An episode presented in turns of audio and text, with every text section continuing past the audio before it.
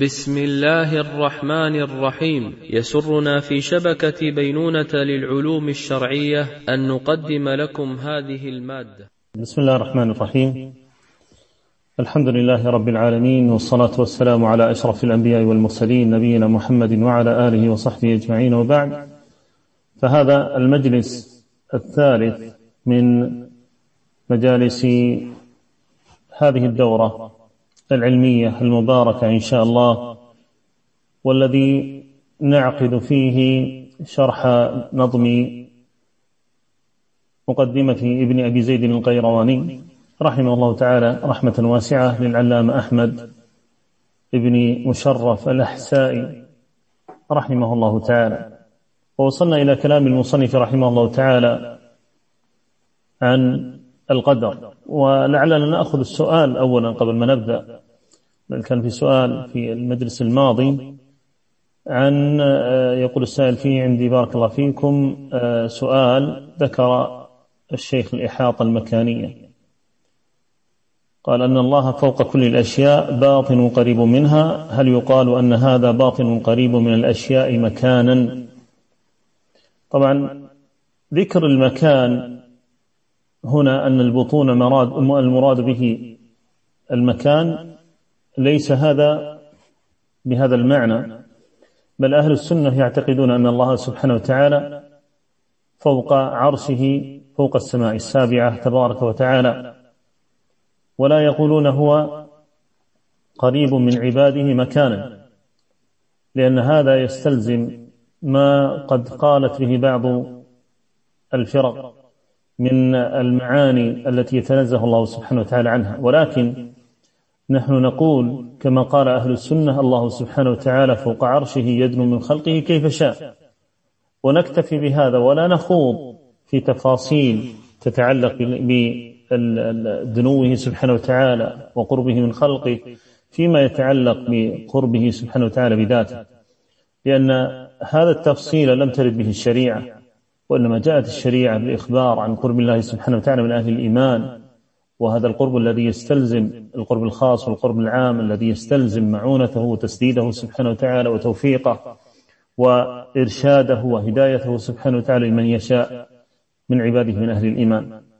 وذلك لا نقول هو قريب من عبده مكانا وهذا اللفظ يستعمل فيه ما ذكرناه من أن هنا يستفصل ما المراد بسؤال السائل لكن أجبنا بحسب ما يفهم من أن السائل يسأل أن الله سبحانه وتعالى هل هو قريب مكانا من العبد وهذا لا يخاض فيه بهذا الذكر وبهذا التفصيل والله أعلم.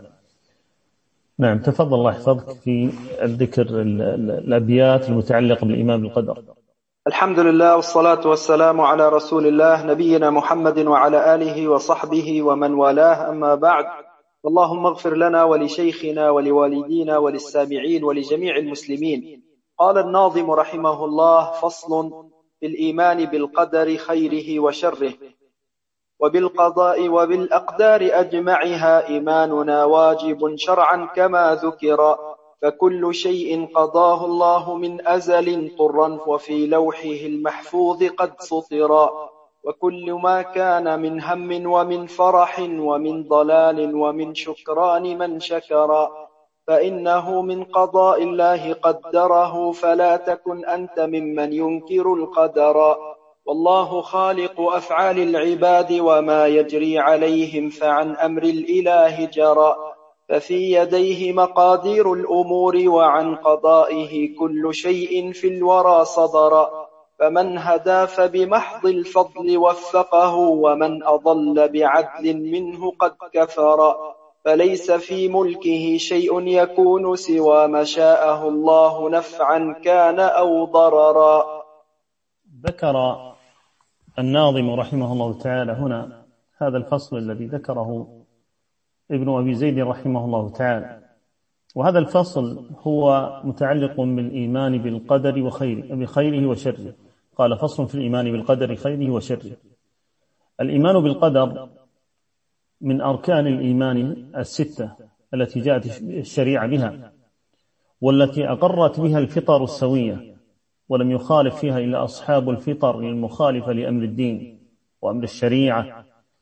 قد أخرج مسلم من حديث أبي هريرة رضي الله عنه أنه قال جاء مشرك قريش إلى النبي صلى الله عليه وآله وسلم يخاصمونه في القدر فنزلت يوم يسحبون في النار على وجوههم ذوقوا مس سقر إنا كل شيء خلقناه بقدر.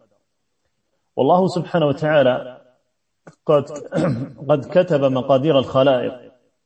والله سبحانه وتعالى قد كتب مقادير الخلائق قبل أن يخلق السماوات والأرض. فقد أخرج مسلم في الصحيح من حديث عبد الله بن عمرو بن العاص رضي الله عنهما.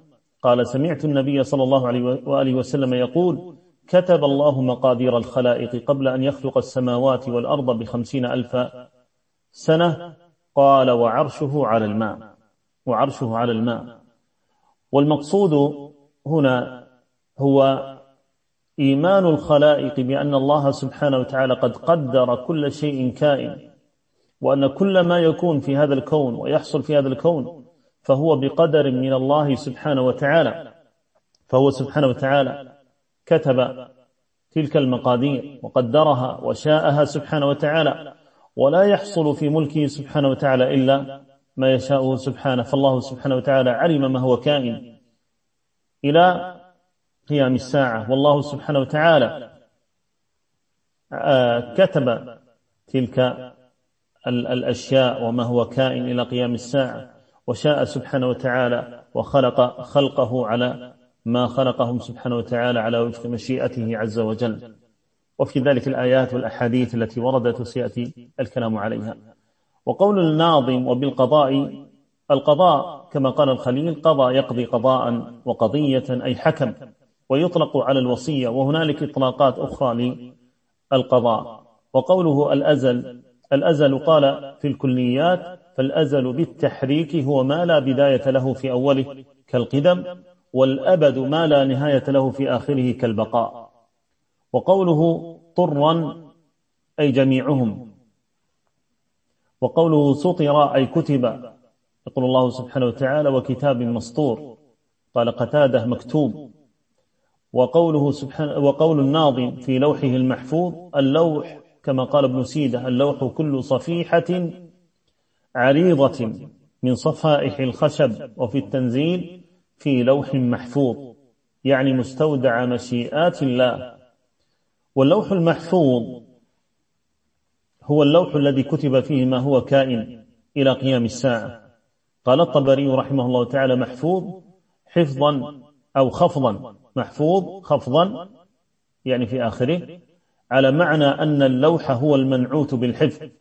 وإذا كان كذلك كان التأويل في لوح محفوظ من الزيادة فيه والنقصان منه عما أثبته الله عما أثبته الله فيه.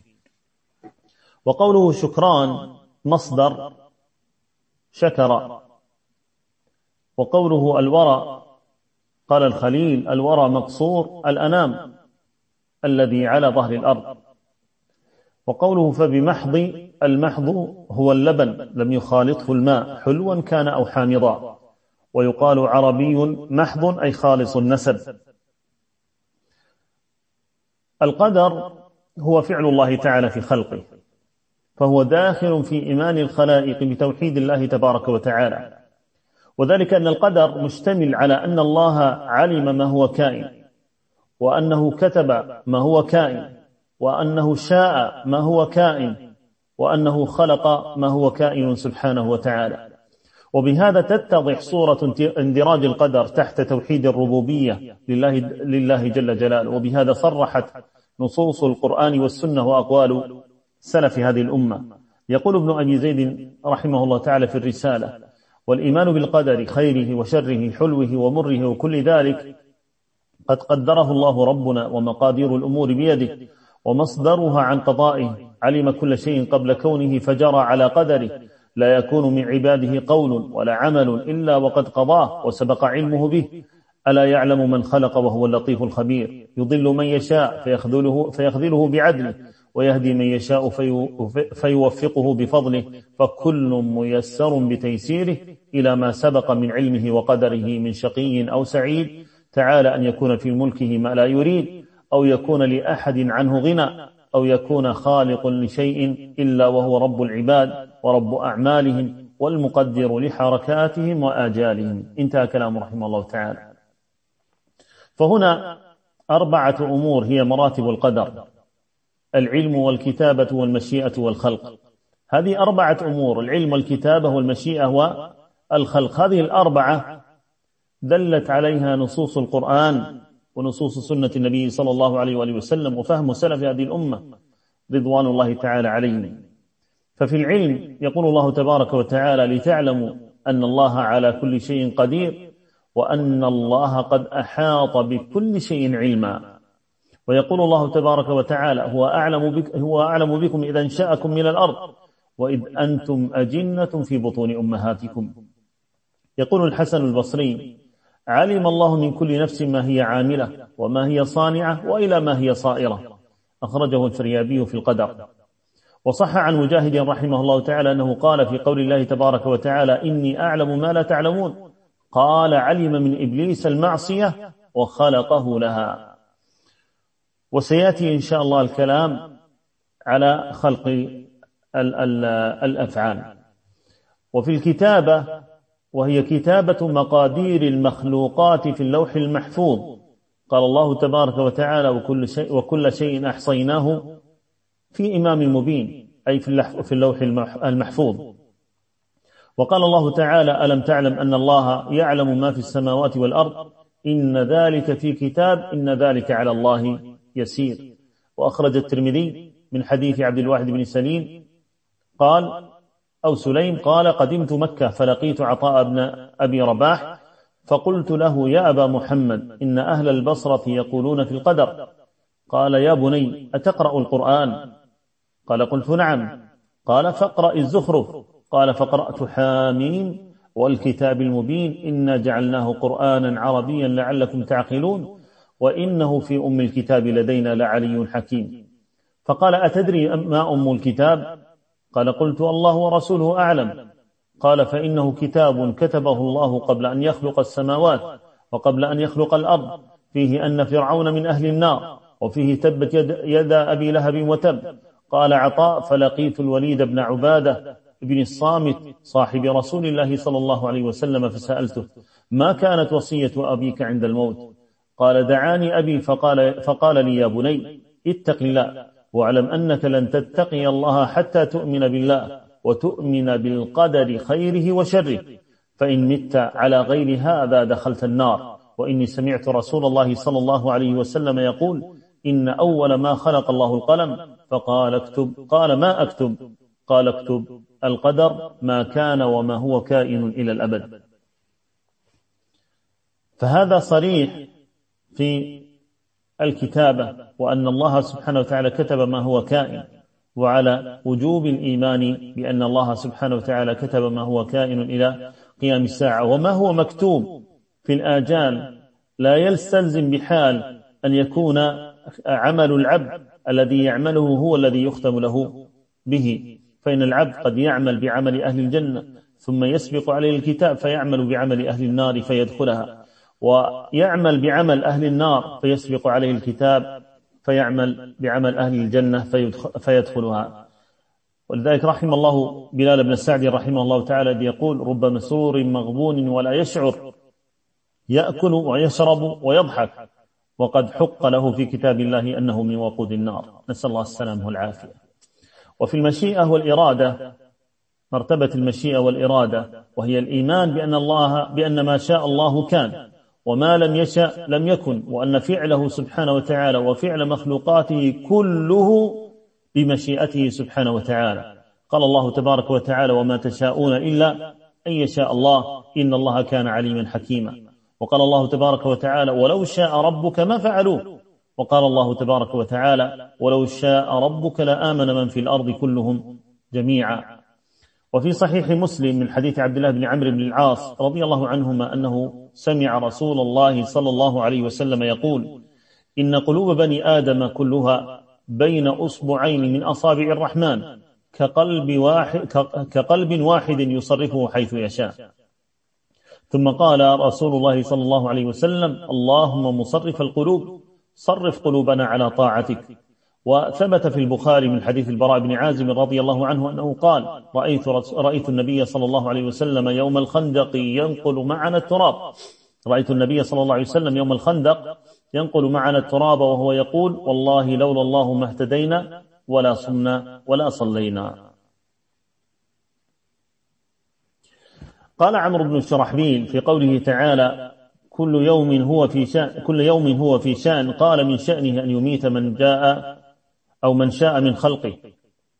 نعم.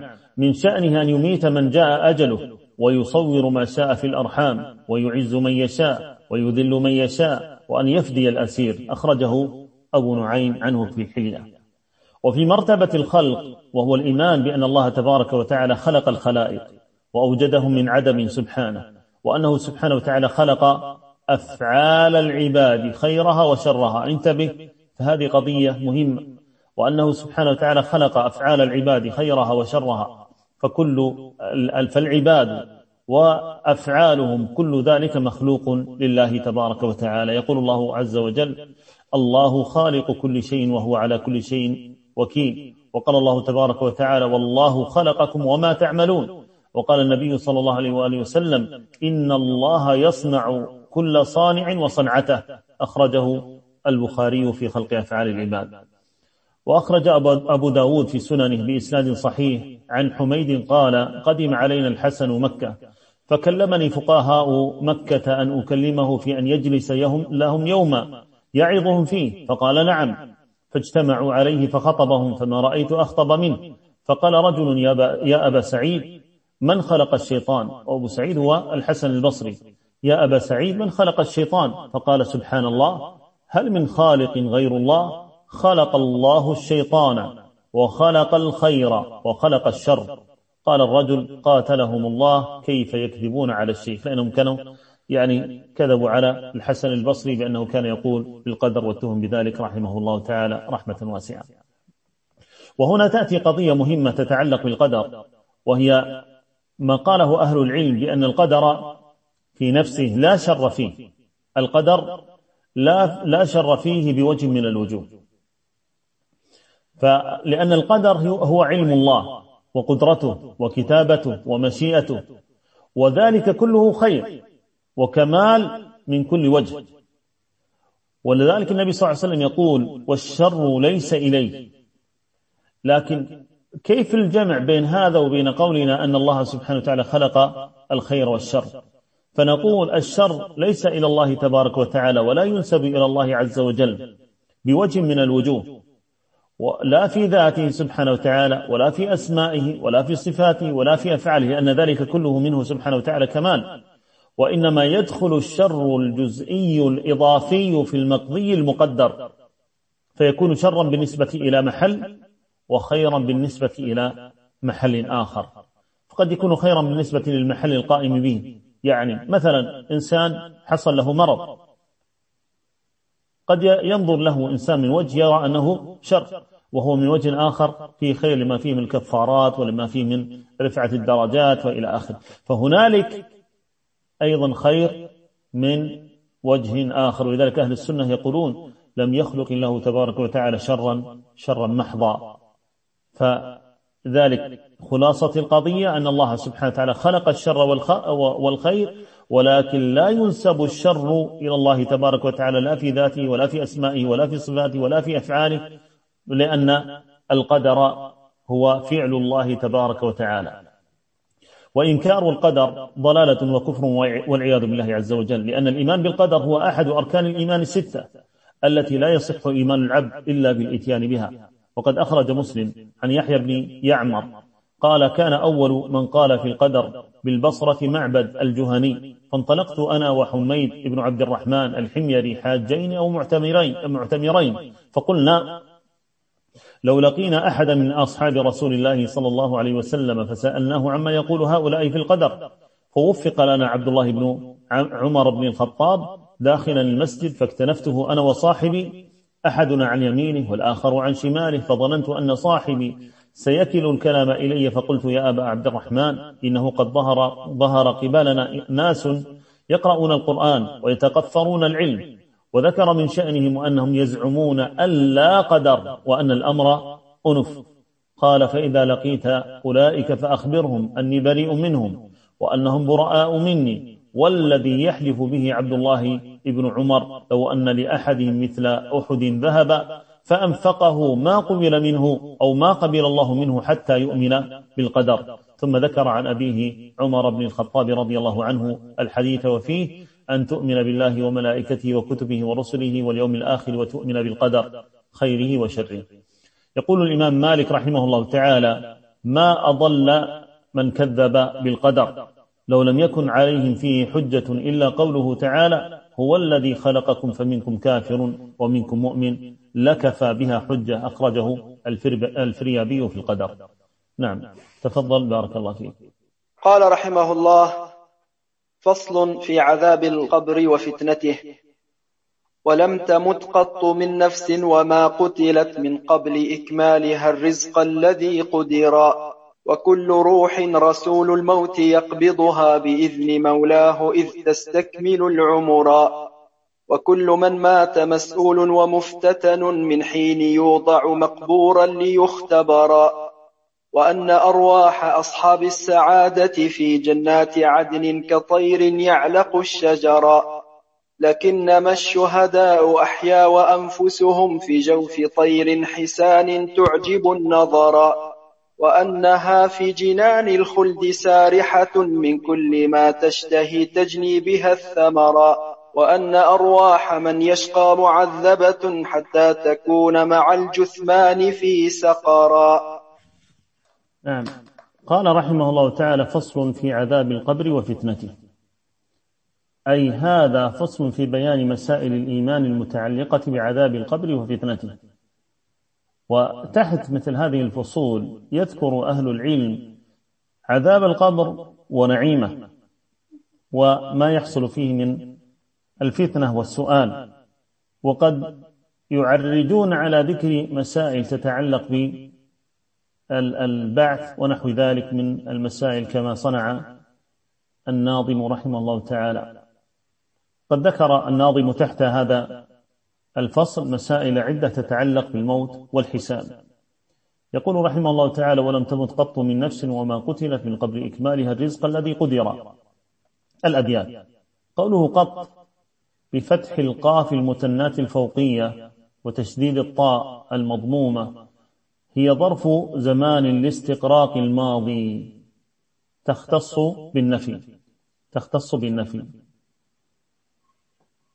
أراد الناظم في هذين البيتين في قوله ولم تمت قط من نفس وما قتلت من قبل إكمالها الرزق الذي قدر وكل روح رسول الله يقبضها بإذن مولاه إذ تستكمل العمر. أراد الناظم رحمه الله تعالى أن يوضح أن الآجال كلها مضروبة إلى أمد مسمى. وما قال الله تبارك وتعالى وما كان لنفس أن تموت إلا بإذن الله كتابا مؤجلا. وقال الله عز وجل الله يتوفى الأنفس حين موتها والتي لم تمت في منامها فيمسك التي قضى عليها الموت ويرسل الأخرى إلى أجل مسمى. إن في ذلك لآيات لقوم يتفكرون. وكل نفس إذا ماتت فإنها لا تموت حتى تستكمل الرزق والأجل الذي أجله الله تبارك وتعالى لها. فعن أبي الدرداء رضي الله عنه قال قال رسول الله صلى الله عليه وسلم إن الرزق لا يطلب العبد كما يطلبه أجله. إن الرزق لا يطلب العبد كما يطلبه أجله. وهذا من المسائل الإيمان العظام التي آمن بها أهل السنة واعتقدوها وجعلوها من من المسائل التي يعيشونها طوال حياتهم وفي أيام حياتهم. لأن العبد موقن أن كل ما يجري عليه في هذه الحياة الدنيا إنما هو من قدر الله سبحانه وتعالى. وأن كل ما قسمه الله سبحانه وتعالى عليه فهو من رزق الله سبحانه وتعالى الذي قسم الأرزاق فأعطى هذا ومنع هذا وزاد هذا وأنقص من هذا وهو سبحانه وتعالى له في ذلك الحكمة الحكمة البالغة. وقد قال عز وجل ولو بسط الله الرزق لعباده لبغوا في الأرض ولكن ينزل بقدر ما يشاء وعن حذيفة رضي الله عنه أنه قال قام النبي صلى الله عليه وسلم فدعا الناس فقال هلموا إلي. يعني تعالوا. قال هلموا إلي. فأقبلوا إليه فجلسوا. فقال هذا رسول رب العالمين جبريل عليه أو جبريل صلى الله عليه وسلم. نفث في روعي أنه لا تموت نفس حتى تستكمل رزقها وإن أبطأ عليها فاتقوا الله وأجملوا في الطلب. ولا يحملنكم استبطاء الرزق أن تأخذوه بمعصية الله فإن الله لا ينال ما عنده إلا, إلا بطاعته. لكن لا يدري متى يكون أجله وبأي أرض يكون أجله وكيف يكون أجله؟ وقد قال النبي صلى الله عليه وسلم إذا أراد الله تعالى قبض روح عبد بأرض جعل له فيها حاجة. يقول الله عز وجل وما تدري نفس ماذا تكسب غدا وما تدري نفس بأي أرض تموت. ثم قال الناظم رحمه الله تعالى وكل من مات مسؤول ومفتتن من حين يوضع مقبورا ليختبر. قال ابن أبي زيد في رسالته وإن المؤمنين يفتنون في قبورهم ويسألون ويثبت الله الذين آمنوا بالقول الثابت في الحياة الدنيا وفي الآخرة عند المسألة. المراد بالفتنة الاختبار والامتحان. وفتنة القبر هي سؤال الملكين للميت عن ربه ودينه ونبيه. سؤال الملكين للميت عن ربه ودينه ونبيه صلوات الله وسلامه عليه. وعلق القاضي عبد الوهاب البغدادي على كلام ابن أبي زيد القيرواني في رسالته قال هذا الذي قاله هو قول أئمة الحديث والسنة. والسلف الصالح من الأمة من إثبات عذاب القبر ومساءلة منكر ونكير وإحياء الموتى من قبورهم ورد أرواحهم إلى أجسادهم وقد دل على ذلك القرآن وتواترت به الأخبار وكثرت فيه الروايات عن السلف وأنكرت المعتزلة وغيرهم من المبتدعة جميع ذلك ومنهم من أجازه ولم يقطع. قلت ممن أنكره كذلك طوائف من الخوارج. وأدلة عذاب القبر ونعيمه كثيرة متواترة. ففي البخاري عن النبي صلى الله عليه وآله وسلم في قوله تبارك وتعالى يثبت, يثبت الله الذين آمنوا قال نزلت في عذاب القبر. وثبت من حديث أبي هريرة رضي الله عنه أن النبي صلى الله عليه وسلم قال استعيذوا بالله من عذاب القبر. وعن أنس رضي الله عنه أنه حدثهم أن رسول الله صلى الله عليه وسلم قال إن العبد إذا وضع في قبره وتولى عنه أصحابه وإنه ليسمع قرع نعالهم أتاه ملكان فيقعدانه فيقولان ما كنت تقول في هذا الرجل لمحمد صلى الله عليه وسلم؟ فأما المؤمن فيقول أشهد أنه عبد الله ورسوله. فيقال له انظر إلى مقعدك من النار قد أبدلك الله به مقعدا من الجنة فيراه ما جميعا. قال قتادة وذكر لنا أنه يفسح له في قبره. ثم رجع إلى حديث أنس يعني قتادة قال وأما المنافق والكافر فيقال له ما كنت تقول في هذا الرجل؟ فيقول لا أدري كنت أقول ما يقول الناس فيقال لا دريت ولا تليت ويضرب بمطارق من حديد من حديد ضربة فيصيح صيحة يسمعها من يليه غير الثقلين. أخرجه البخاري وغيره. فالعبد يفتتن في قبره وهذا الافتتان يكون للمسلم ويكون للكافر ويكون لي حتى الأطفال على الأظهر والله أعلم أن الأطفال يدخلون كذلك في هذا السؤال وهذه الفتنة على مقال وتفصيل يطول ذكره عند عند أهل العلم. ثم قال الناظم رحمه الله تعالى وأن أرواح أصحاب السعادة في جنات عدن كطير يعلق الشجر لكنما الشهداء أحيا وأنفسهم في جوف طير حسان تعجب النظر وأنها في جنان الخلد سارحة من كل ما تشتهي تجني, تجني بها الثمرة. يقول وأن أرواح الصحابة السعادة في جنات عدن كطير يعلق الشجرات ذكر رحمه الله تعالى أرواح أصحاب السعادة وأصحاب السعادة هم أهل الجنة. هم أهل أهل الجنة. هم أصحاب هم أصحاب السعادة. يقول في جنات عدن كطير يعلق الشجرات طير يعلق في الأشجار. وقد جاء في الحديث عن النبي صلى الله عليه وآله وسلم أنه قال إن أرواح المؤمنين في أجواف طير خضر تعلق بشجر الجنة. أخرجه ابن ماجه. وفي لفظ آخر عند أحمد قال تكون النسم طيرا تعلق بالشجر حتى إذا كانوا يوم القيامة دخلت كل نفس في جسدها. دخلت كل نفس في في جسدها. وقال جمع من أهل العلم أن المراد هنا الشهداء لا غيرهم هم الذين تكون أرواحهم في أجواف طير أو في أو تكون الناس طيرا تعلق بالشجر. قالوا هذا خاص بالشهداء. للحديث الآخر عن النبي صلى الله عليه وآله وسلم قال إن أرواح الشهداء في جوف طير خضر.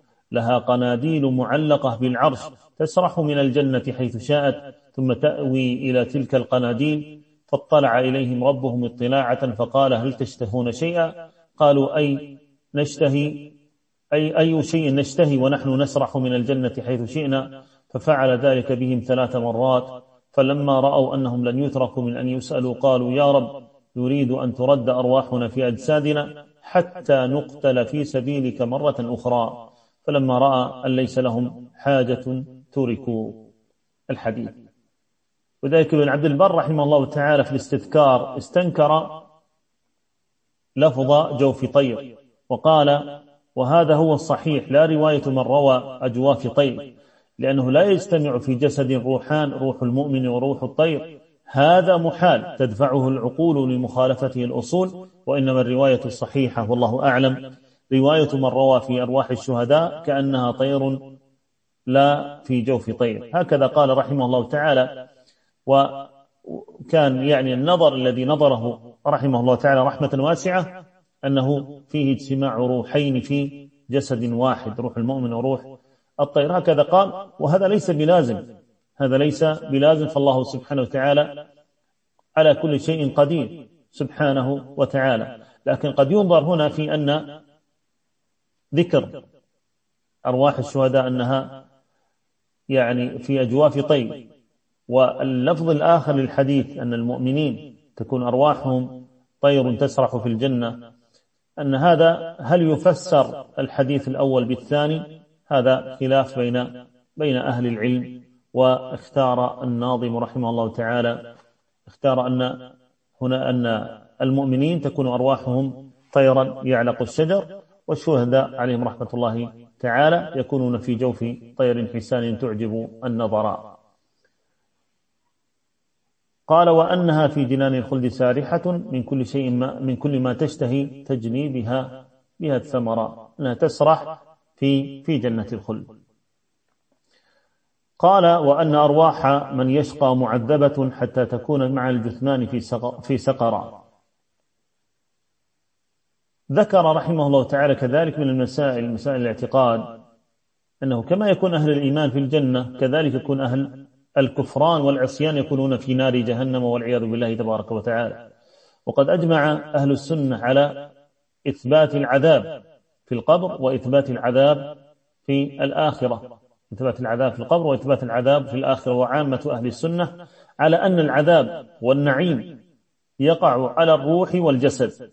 يقع على الروح والجسد وليس فقط على الروح ولا هو على الجسد فحسب. واستدلوا لذلك بحديث البراء بن عازب الطويل في بيان فتنة القبر وفيه وتعاد روحه إلى جسده ثم ذكر بعد ذلك ما يحصل له.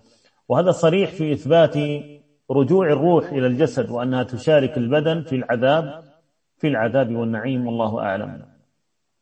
ثم قال رحمه الله تعالى وأن نفخة إسرافيل ثانية في الصور حق فيحيى, فيحيي كل من قبر أو فيحيا كل من قبر.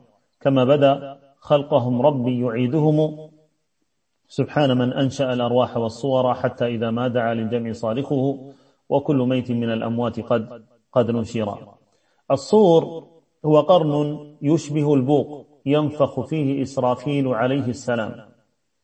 قال الله تبارك وتعالى ونفخ في الصور فجمعناهم جمعا. وقال سبحانه وتعالى ونفخ في الصور فصعق من في السماوات ومن في الأرض إلا من شاء الله. ثم نفخ فيه أخرى فإذا هم قيام ينظرون. وفي الحديث كيف أنعموا وقد التقم صاحب القرن القرن وحنى جبهته وأصغى سمعه. ينتظر أن يؤمر أن ينفخ فينفخ أو فينفخ. قال المسلمون فكيف نقول يا رسول الله؟ قال قولوا حسبنا الله ونعم الوكيل توكلنا على الله ربنا وربما قال سفيان على الله توكلنا. إسرافيل عليه الصلاة والسلام ذكر غير واحد من أهل العلم إجماع الإجماع على أن الملك الذي ينفخ على الذي ينفخ في الصور اسمه إسرافيل صلوات الله وسلامه عليه. والنفخ في الصور اختلف فيه أهل العلم هل يكون ثلاث أو تكون نفختان؟ هل تكون ثلاث نفخات أو أو تكون نفختان؟ فمن قال نفختان قال النفخة الأولى للموت والفزع والنفخة الثانية للبعث والنشور. والذين قالوا ثلاثا قالوا نفخة للموت ونفخة للفزع أو للموت والثانية للفزع نعم والثالثة للبعث والنشور. عن أبي هريرة رضي الله عنه عن النبي صلى الله عليه وسلم قال لا تفضلوا بين أنبياء الله فإنه ينفق في الصور فيصعق من في السماوات ومن في الأرض إلا من شاء الله ثم ينفخ فيه أخرى فأكون أول من بعث أو في أول من بعث فإذا موسى عليه السلام آخذ بالعرش فلا أدري أحوسب بصعقته يوم الطور أو بعث قبل الصعقة يوم الطور التي ذكرناها حين قال ربي أرني أنظر إليك قال لن تراني ولكن انظر إلى الجبل فإن استقر مكانه فسوف تراني. فلما تجلى ربه للجبل جعله دكا وخر موسى صعقا وإسرافيل عليه الصلاة والسلام هو أحد الملائكة المقربين وهو الموكل بالنفخ في الصور على قول جماهير أهل العلم. وكما ذكرنا أن بعض أهل العلم ذكر أنها ثلاث نفخات قالوا النفخة الثانية هي نفخة الثالثة هي نفخة الفزع. قال تعالى ويوم ينفخ في الصور ففزع من في السماوات ومن في الأرض إلا, إلا من شاء الله.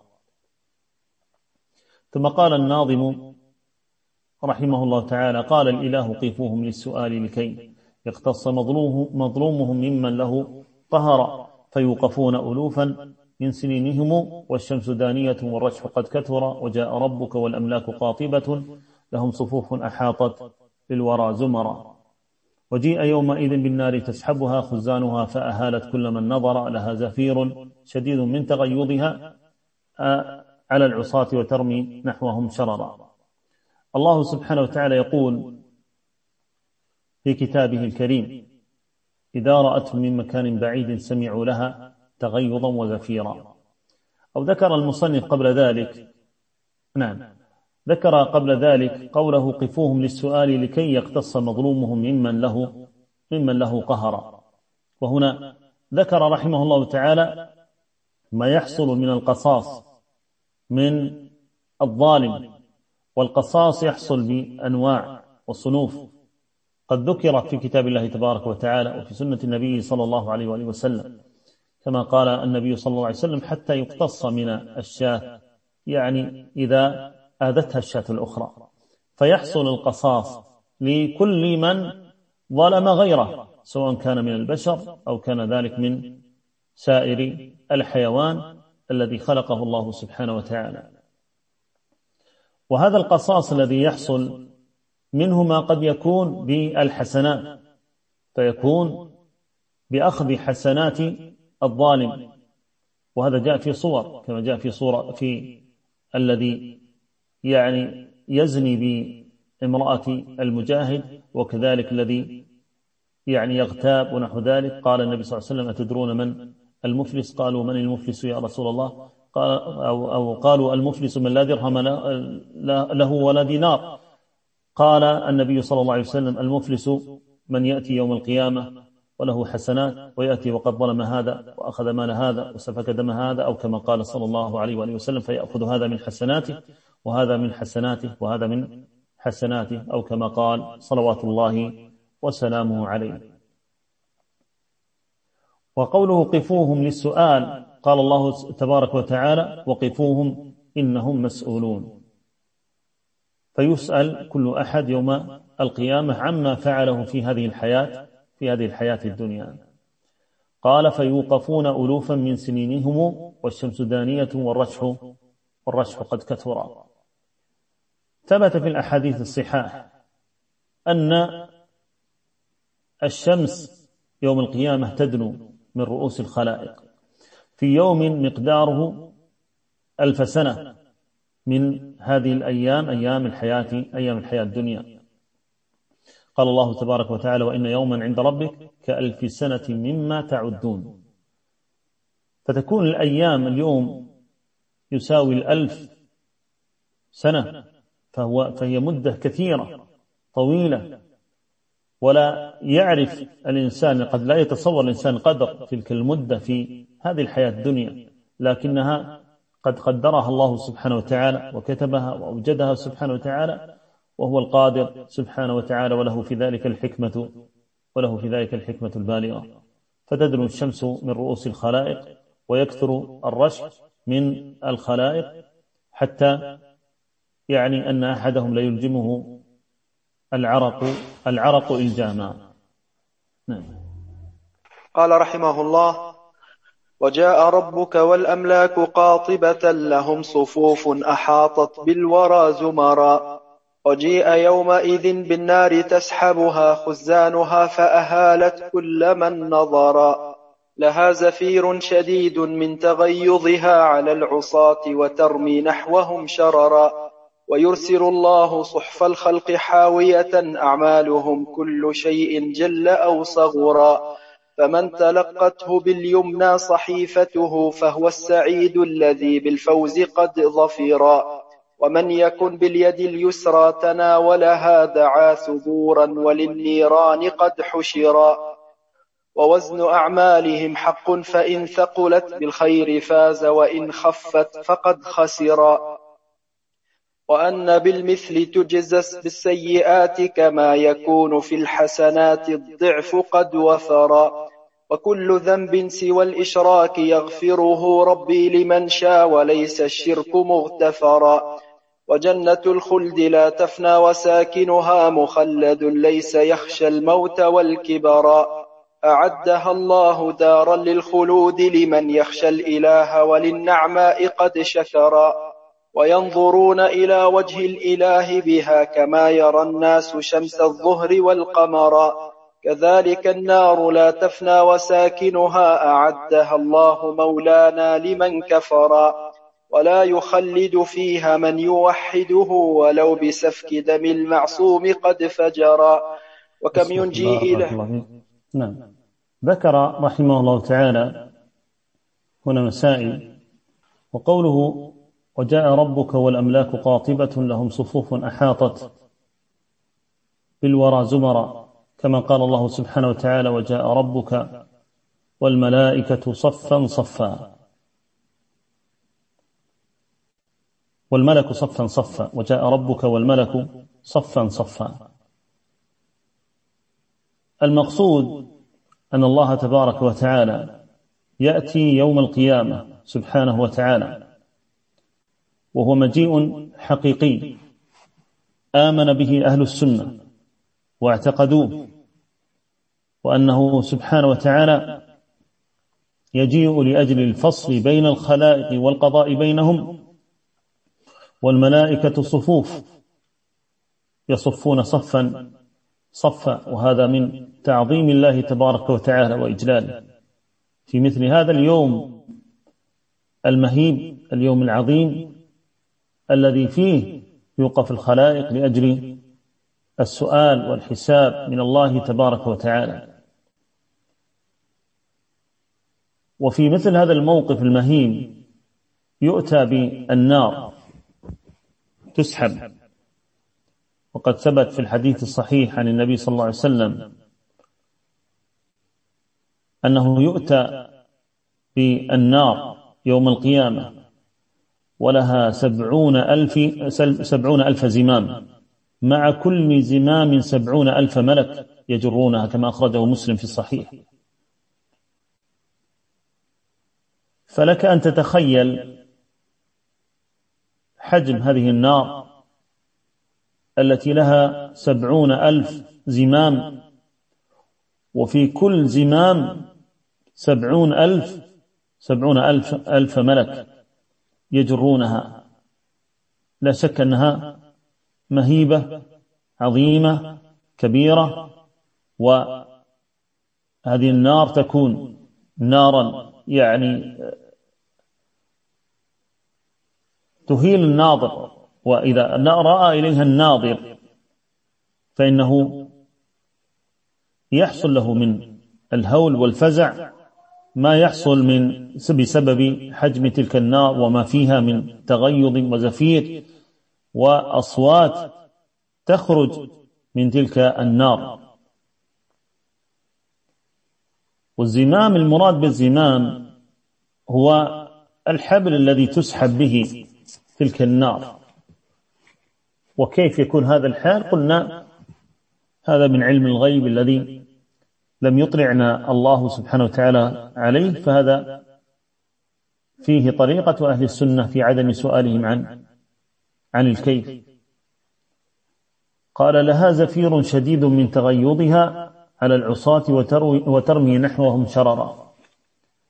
يقول الله تبارك وتعالى إذا رأتهم من مكان بعيد سمعوا لها تغيظا وزفيرا. أي إذا رأت العصاة والكفار والمكذبين من مكان بعيد سمعوا أصوات غليانها وزفيرها من, شد من شدة تغيظها عليهم. ثم قال ويرسل الله صحف الخلق حاوية أعمالهم كل شيء جل أو صغر فمن تلقته باليمنى صحيفته فهو السعيد الذي بالفوز قد ظفر ومن يكن باليسرى تناولها دعا ثبورا وللنار قد حشر. الصحف جمع صحيفة. وأهل السنة يؤمنون بأن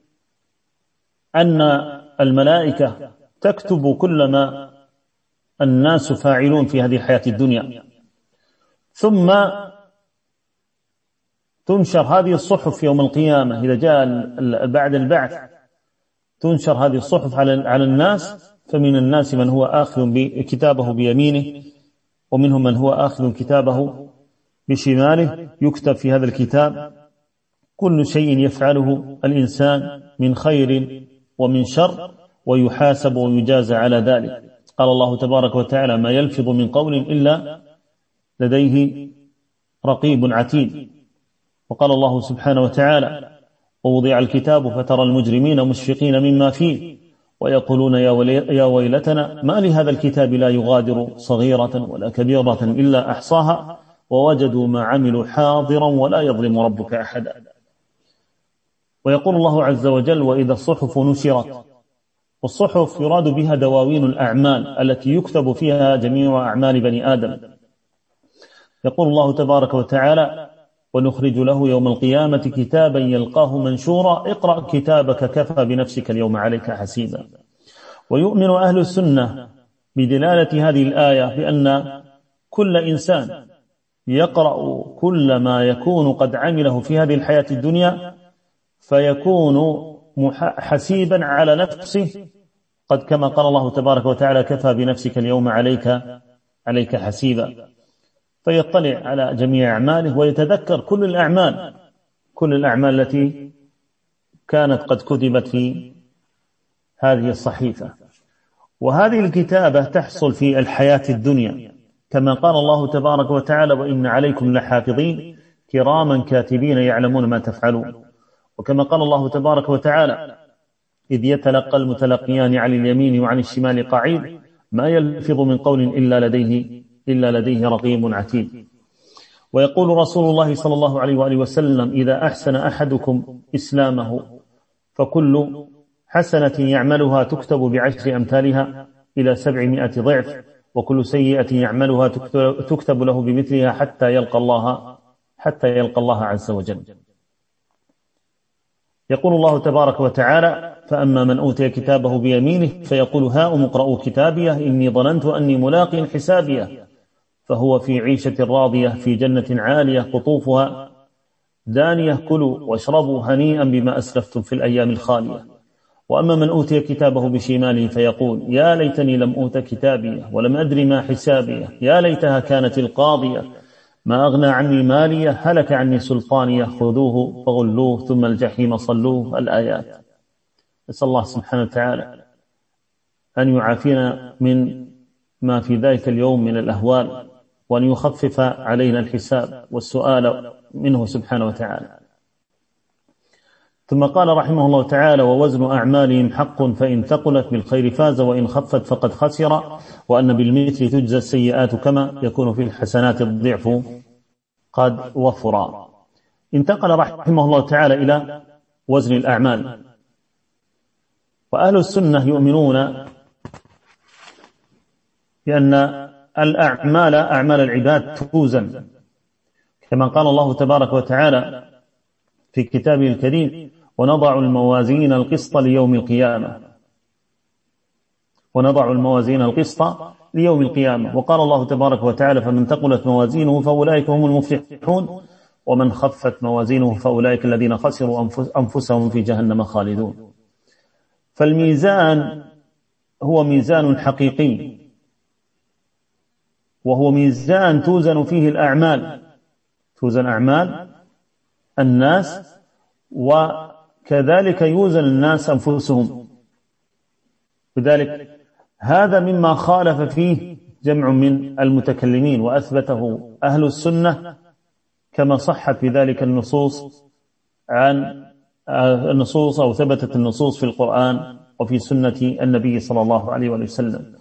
قد ثبت في الحديث الصحيح من حديث أبي هريرة رضي الله عنه قال قال رسول الله صلى الله عليه وآله وسلم كلمتان خفيفتان على اللسان ثقيلتان في الميزان حبيبتان إلى الرحمن سبحان الله وبحمده سبحان الله العظيم. فقوله صلى الله عليه وآله وسلم ثقيلتان في الميزان دليل على صحة الاعتقاد بوجود الميزان وأن الأعمال وأن الأعمال توزن.